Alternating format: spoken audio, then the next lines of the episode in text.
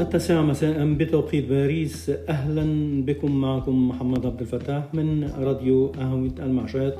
خير الكلام ما قل ودل. الأعمى يتمنى أن يشاهد العالم والأصم يتمنى أن يسمع الأصوات والأبكم يتمنى أن ينطق بكلمة والمعقد يتمنى أن يسير بعض الخطوات.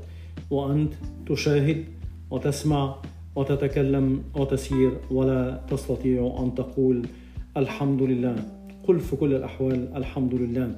يقول أحد الفقراء كنت أبكي لأني أمشي حافي القدمين ولكنني توقفت عن البكاء عندما رأيت رجلا غنيا بلا قدمين.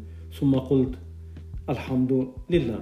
شكرا لكم. وإلى لقاء في حلقة أخرى إن شاء الله.